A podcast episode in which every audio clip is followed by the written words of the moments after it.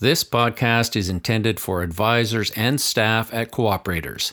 The views and opinions expressed are those of the subjects and do not necessarily reflect the official position of Co-operators. So, the joke in our office is if it's a rainy day, look out, we're going to be really busy because all our farmers are coming in. Lisa Suffern is an advisor with offices in Listowel and Mitchell in the heart of southern Ontario's prime agricultural area. Lisa loves her farm clients and believes farm represents a tremendous opportunity for all advisors, regardless of whether they grew up playing in cornfields or have actually never been within five feet of a cow. Lisa, tell me a little bit about your farm book. We deal with a lot of dairy and poultry operations. So, in the last 10 years, the growth has been phenomenal in just new business, but also the expansion of businesses. So these farms are getting much more technical. We're dealing with corporations, we're dealing with multiple locations, uh, multiple owners. So uh, the the complexity of farm accounts have really changed. There is a sense that some advisors find farm and farmers uh, intimidating uh, and and a little daunting. What are your thoughts on that? I think it's daunting because of the complexity. So, our farmers are leveraged, they carry a lot of debt, they have a lot of variables from crops to cash flow to animal well being. So, it's really tough to be a farmer. And farmers are really unique individuals that they try to have as many cash flow, income revenues. So, you know, where you have a commercial business, they only have one line farmers they'll, they'll have their hands into a whole bunch of things. So they might be a dairy farmer by day but in the winter they're using their tractors to blow snow or they have a small little shop in their shed. So there's a lot going on in a farm operation. So i think that can be daunting to figure out the complete risk and having said that lisa is farm really any different than commercial though Ironically, they're very similar. So I'm always struck when you see advisors that one's really good at commercial and perhaps not farm, or really good at farm and not great with commercial. When really, they're both businesses. They're just unique in what they do. So I think sometimes people are intimidated with farm um, because they may not have grown up in the country or grown up on the farm. But it's just about really understanding it is a commercial revenue business. We just need to understand the operations that are attached to it. I think more than ever, they need individuals like us because of complexity. So, just in the last 10 years, specifically in Ontario, a lot of the farms have gone from um, sole proprietors to corporations. So, of course, these farmers are doing this because their accountant has instructed them. But they don't always realize the ramifications of making those changes. So, changes in insurance policies, changes in their buy sell agreements, their critical illness. So, it's up to us to go in and explain what now we need to do to, to make sure everything's looked after for them. And I think it's okay to say to someone, I'm really great at financial planning and insurance management. Help me understand your farm operation, and I'll, I'll set up the best plan I can for you. And it's also okay to say, to ask questions or not know what a piece of equipment is or what they're doing. Um, so we can offer skill set that the farmer doesn't have and um, they're you know they want to sit and share all the details in their farming operation also. Lisa, I know going back to the 1990s, Co-operators spent quite a bit of time thinking about how to best support farmers with their estate and succession planning. As you've alluded to, farming has become a very uh, large and complex business. So I would guess that that estate and succession planning is probably more important than ever farmers are very passionate about what they do and majority of the time if i ask them what keeps you up at night what keeps them up at night is making sure that that farm can continue on to their children. In the last 10 years the value of land quota has just skyrocketed so it is virtually impossible to pass on a farm if you don't have a succession plan in place. So a significant part of our review is the uh, risk management of insurance but the legacy planning piece. Specifically, if we have farming children and non farming children. So, fair isn't always equal, but we need to talk about what can we put in place to look after the individual taking over the farm and the two non farming kids that live in town, what are we going to do to make sure that they're looked after also? So, complexity has really increased. I can't uh, emphasize enough how important it is that we have you know us as a financial planner on side with the accountants and the lawyers. Like we need to make sure we're working together as a team and building the appropriate program. Uh, the amount of time and work that these farmers put into their um, industry i mean it's seven days a week 24 hours a day. So they really respect when someone has the knowledge to talk about succession planning options. Also, with the size of these farms, these are much bigger life policies, which larger premiums.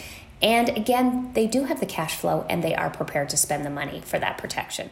Farmers sometimes have a bit of a reputation. Uh, is is there any truth to that, Lisa? Farmers are passionate. They're direct. Cash flow is always um, at forefront.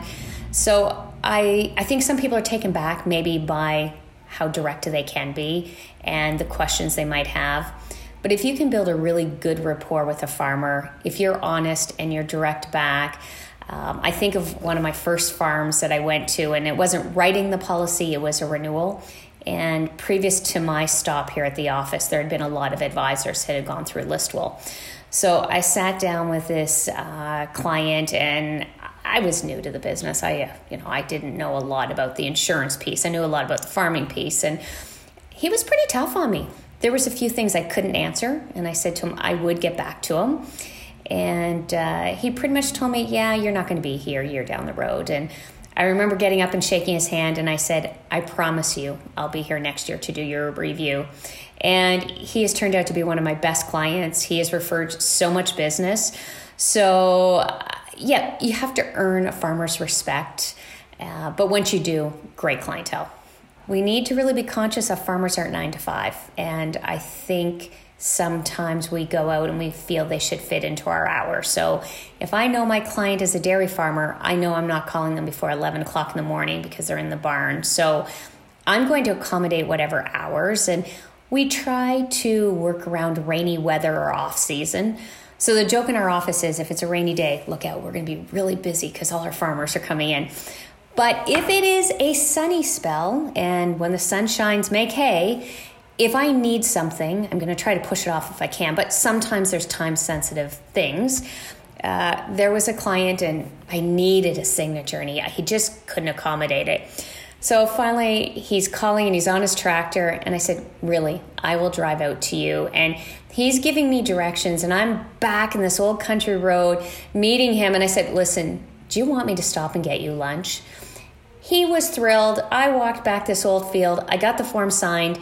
And at the end of the day, it worked for him, it worked for me. So I think you need to recognize farmers have so many variables in their day that we need to be flexible. Um, and you need to understand they may not come in for a week and they'll tell you, we'll come in the next day, it's raining. And what are the opportunities for other lines of business? Well, it's ironic you said that. This morning I was out with uh, completing a farm review and a long term client. I spent the whole morning out there. They have a substantial auto policy, so we now have mom and dad, three farming children. So they all have personal vehicles, they all have farm vehicles, they all have trailers, they all have snowmobiles. That's what farmers do. So their auto policy alone is a pretty substantial amount. Then the farm policies, they have a corporation and some farms and personal names. So there was two large farms. They also have a cottage and we have life insurance on everyone and we have some small investment policies in place. So when I look at what is a really profitable way for me to be spending my day, that was an excellent way to spend a morning. And again, long term clients, I know them very well. They never miss a payment. Their cash flow stream, I know they're comfortable with payment. So it is a great way to bring in multi revenue into your agency, not just the farm piece. Lisa, I'm curious whether community involvement in a rural area is uh, any different, and uh, and how it might help you grow your business. Mm, so I would say my community involvement. There's a little bit of everything. I probably do lean toward the farm side a little bit more, just to given our home life in rural Ontario. I've put a lot of energy into 4 H. So, myself growing up, I was actively involved. It's a really excellent program and co op. Um, we're 100% behind uh, 4 H. So, 4 H I've got into.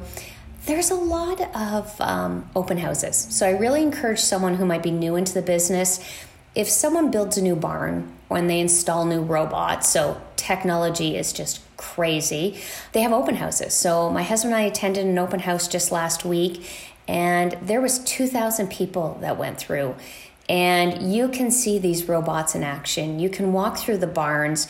You see all of the vendors that are there and farmers love to talk farm talk. So if you show interest or you want to go to your local coffee shop and sit with a group of farmers, you could be there for hours. And finally, Lisa, if I'm an advisor who is interested in getting into farm, what would your advice be? So, I think, like any line of business, do your homework. So, depending where you live, are you dealing with tobacco farmers? Are you dealing with cash crops? So, understand your market area. Reach out, see if you know some clients that are farmers, and ask some questions. YouTube, um, Facebook, Instagram.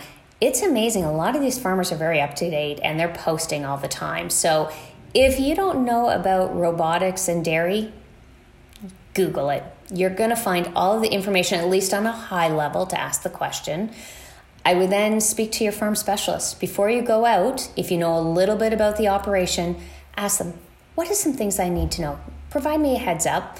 And then when you go out there, take lots of pictures, ask lots of questions, and say to your client, I'm going to take this all back in. I'm going to speak to underwriting. I'm sure I'm going to need a few more details, but this is a great starting point. So once you get through one dairy operation, you'll be able to write any dairy operation. In fact, I think it might be a little bit easier than the commercial. Once you understand the dairy line, you can write dairy. Now that I know poultry, there's not a poultry operation I couldn't write. So do your homework, ask the client for lots of information, and reach out to your specialists. Honestly, there's sometimes I can call them five times in a week if that's what they're there for, so feel free to reach out to them. Same with our life and wealth specialists. So I'm not afraid to go and ask if it's something that's out of my realm and I'm not fully understanding it. I think the other piece, when you get into these large situations, you usually have an accountant and a lawyer that's giving us direction. So I like when that happens because they'll tell us this is who the owner is, this is how it should be paid. Again, we want our partners to assist with it. Eh, there's just so much opportunity once you delve into it. You've been listening to Advisor Network Podcast number 34 with Lisa Suffern. Just a reminder if you subscribe to this podcast on your phone, new episodes will automatically download so you can listen at a time convenient to you. We'd love to hear your feedback on the Advisor Network podcast, or if you've got story ideas or you have the name of an advisor you'd like to hear from, or if you just need help to subscribe. In any case, send me an email at brad underscore scott at cooperators.ca. This was about 10 years ago. I was going out to do a review and they had a load of hay, so the small bales, which you don't see many farmers have that anymore. But sure enough, it was just starting to rain, and I wanted to get my stuff done too. And honestly, I looked at him. I'm like, Do you want me to help you throw off that load of hay? We laugh until this day. I threw off the hay, and I'm sure he told every one of his farmer friends in the next few weeks that I'd helped him do that.